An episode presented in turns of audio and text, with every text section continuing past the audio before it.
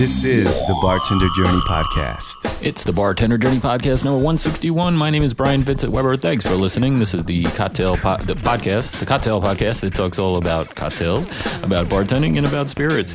Well, I had an interesting day on Monday. We started out the day at Employees Only. There was uh, Marie Brizard at a seminar and a little cocktail competition there, so that was fun at Employees Only. So uh, we learned all about their liqueurs, and uh, then I got behind the bar and there was a speed round competition. You had the free pour competition. It was kind of fun. I didn't win, but it was fun being behind the bar at that famous uh, employees only. It's great, great bar in Lower Manhattan.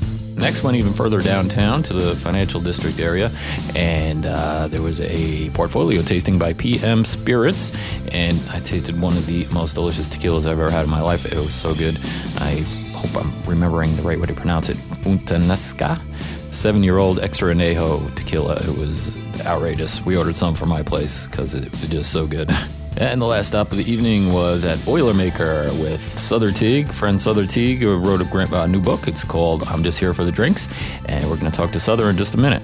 First, let's do a cocktail of the week. And, uh, well, the martinis are cocktail of the week this week. And uh, that's for a few reasons. I recently did a, uh, at the club where I work, we did a James Bond theme party. So that was a lot of fun. My whole bar was made out of ice. It was really cool. We'll put a, a picture of that up on the uh, bartenderjourney.net well, on the post that goes along with this show. And uh, it was really impressive looking. I'll just tell you uh, if you ever happen to get an ice sculpture bar, make sure you have the uh, ice sculptor dig out a groove, you know, for where you're going to place the drinks and where you're going to make the drinks on both sides of the bar because they it gets slippery and it slides around. I tell you, it was very impressive looking, but uh, not easy to work on an ice bar. It also melts uh, unevenly, so like the, the, drinks will start to slide one way or the other.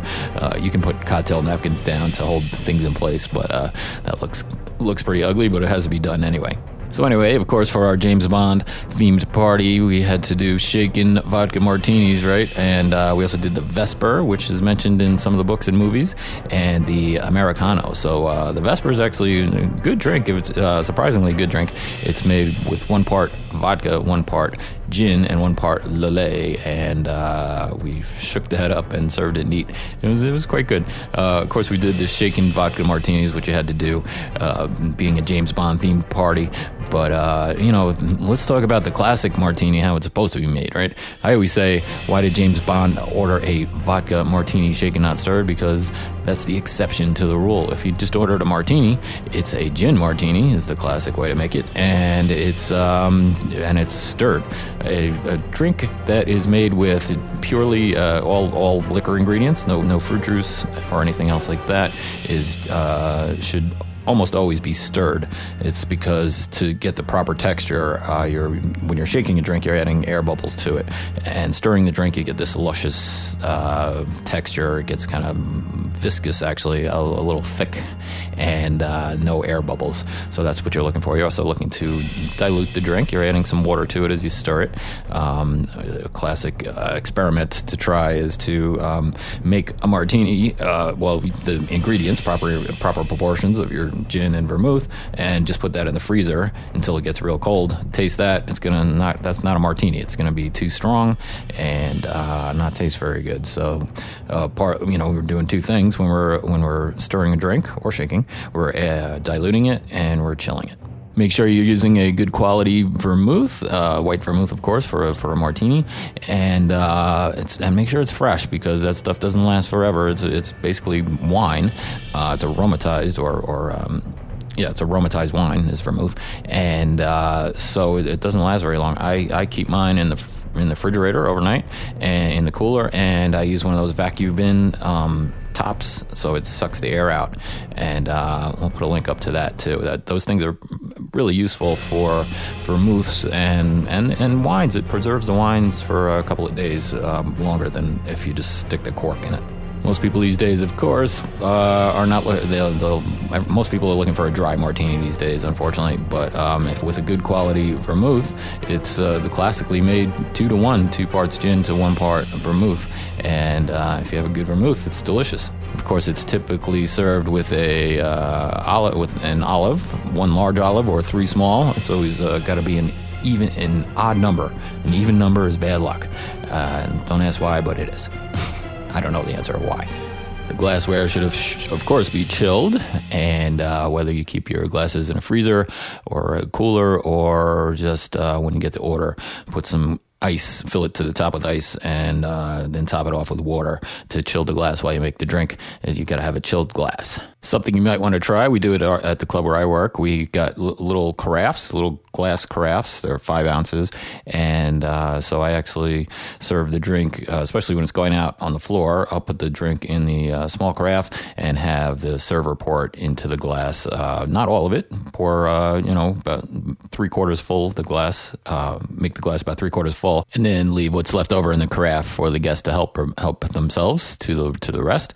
It's a nice point of service, you know, to pour it right at the at the table. Also, the you know the servers it, it sucks trying to carry those martini glasses around, and everybody expects them to be filled all the way to the top, so they get spilled, and uh, it's hard to, you know, even if you get it to the table on the tray without spilling it, now you got to get it on the table, and and the guest is no fun for the guest to drink it that way either, you know. So uh, I think that's a nice thing to do. I'll, I'll chill that carafe uh, as well as the glass, but uh, just something to think about. You can try it. Uh, a few drops of orange bitters in there is actually delicious, and then use an orange twist instead of uh, instead of uh, olives. That's that's a really good drink too in the in Souther's book that I just mentioned, he has a section called uh, "How 007 Forever Ruined One of the Greatest Wor- One of the World's Classic Drinks."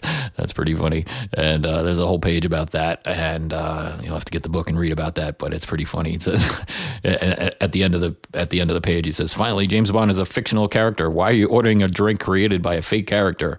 If you came to my bar and ordered a cocktail invented by Shrek, I'd be likely to show you the door."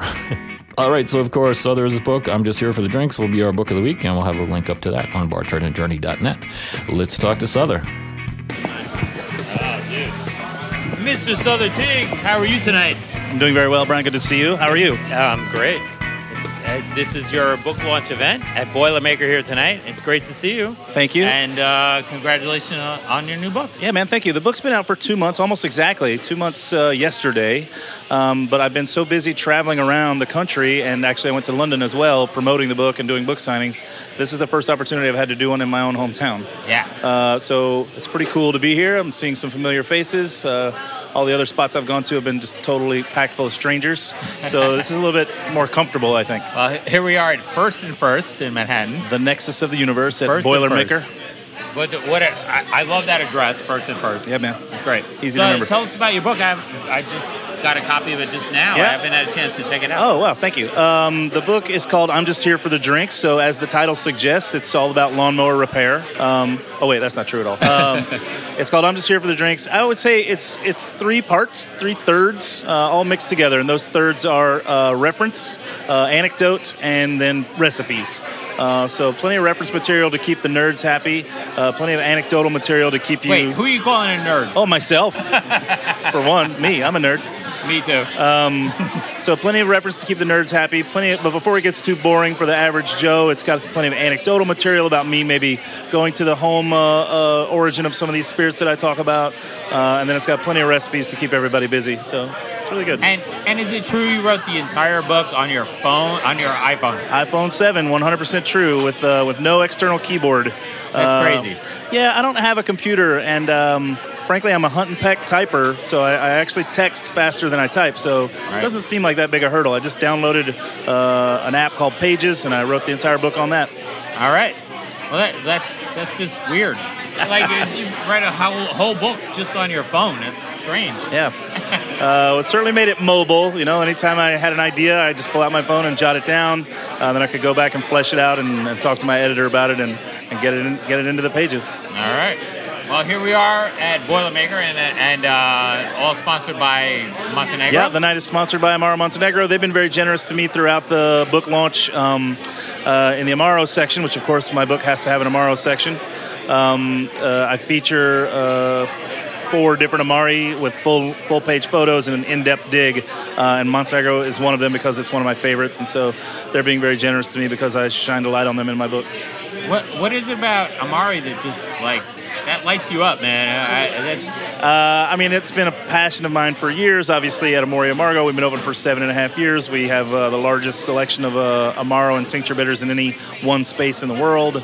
Um, you know, I'm all about the brown bitter and stirred cocktail. Yeah, it's a, it's and a, there are plenty it, of those in the book. how, how do you um, turn people on to uh, Amari? That's uh, you know, uh, it's it's it's it's a little hard for most consumers, you know, to get into it. Yeah, I think um, the consumer is ready, though. You know, uh, the consumer, the right? savvy consumer is looking for yes, something unique and different, but they're also looking for, um, you know, I hate to say sophistication, but that's kind of what it is. It's it's elevating your palate. You know, stop leaning on sugar or juice as your crutch, and and explore uh, spirituous uh, potables from all over the world that have unique flavors and and drive a different you know profile for the cocktails that you're making, or or to sip neat. Right, right, right. Where do you get these glasses? You you have the most unique uh, eyeglasses that you, you see in this business. Thanks. There's a weird story about those two. Um, I've had them for two years. In November will be two years I've had them. My first pair of glasses ever. I got them when I was 47, almost 48. I'll be almost 49 next next month. I'll be 49. Um, I bought them at Krewe, K R E W E, in New Orleans. I was down there visiting uh, in November. Um, I kind of was got a little buzz on and braved up to go in and, and get them because I I didn't want glasses. Uh, I picked them out. I put them in a box. I brought them home to New York, and I went and got glass put in them. And then the first time I wore them, um one of my bartenders at Amor y Amargo, he just said, "Those glasses look great." He goes, uh, "Did anybody tell you they're bright red?" because I'm colorblind. So I didn't realize that my own glasses were bright red. I just like the I like They're the shape. bright. I like the shape, and I like that I can see the arm inside the plastic. I don't know whatever. And now they've become the icon of my face. Like uh, Jill DeGroff, who's here tonight, she she Is painted here a yeah she painted a portrait of me wearing them, and um, I don't know. They've become my icon. And now actually the signature that I signed in my book, I sign with a black pen, and then I have a red pen where I do a little caricature of my glasses. That's awesome. That's awesome. Yeah, man. Thank you. Well, thank you, man. Yeah, I mean, it's it's a pleasure. I can't wait to dive into the book and Awesome, and you. check it out. And uh, it's always a pleasure to see you, my friend. You as well, buddy. Thanks for taking some time to talk to me. Cheers. Cheers, buddy. Thank you. All right, there you go, live from Boilermaker Bar, First Avenue and First Street in Manhattan. Hey, uh, I'm planning a trip to Europe in January, believe it or not. The private club where I work uh, is closed from after New Year's Eve. We're closed for six weeks, so I'm going to take advantage and head over to Europe. And uh, I'm going to go to Ireland and Scotland and France and Italy. So if, if you ha- I'm trying to si- set up some uh, distillery tours. If, if you have a line on any of those, if you if you have uh, any contacts, anybody I should get in touch with uh, to set up distillery tours, I'd love to hear from you. Give me give me an email over at brian at bartenderjourney.net. That'd be great. Thanks. I'm hoping to uh, record. I'll bring my gear with me, and I'm hoping to record while I'm in Europe and share with you on the podcast uh, my adventures. Head over to bartenderjourney.net and uh, pick up Souther's book. I'm just here for the drinks, and click through the. Well, I'll, have some pictures up there too. Uh, I mentioned the ice bar, the 007 ice bar, and uh, I'll have a picture. I have a picture of me uh, behind the bar, employees only too, during that little cocktail competition for Marie Brizard.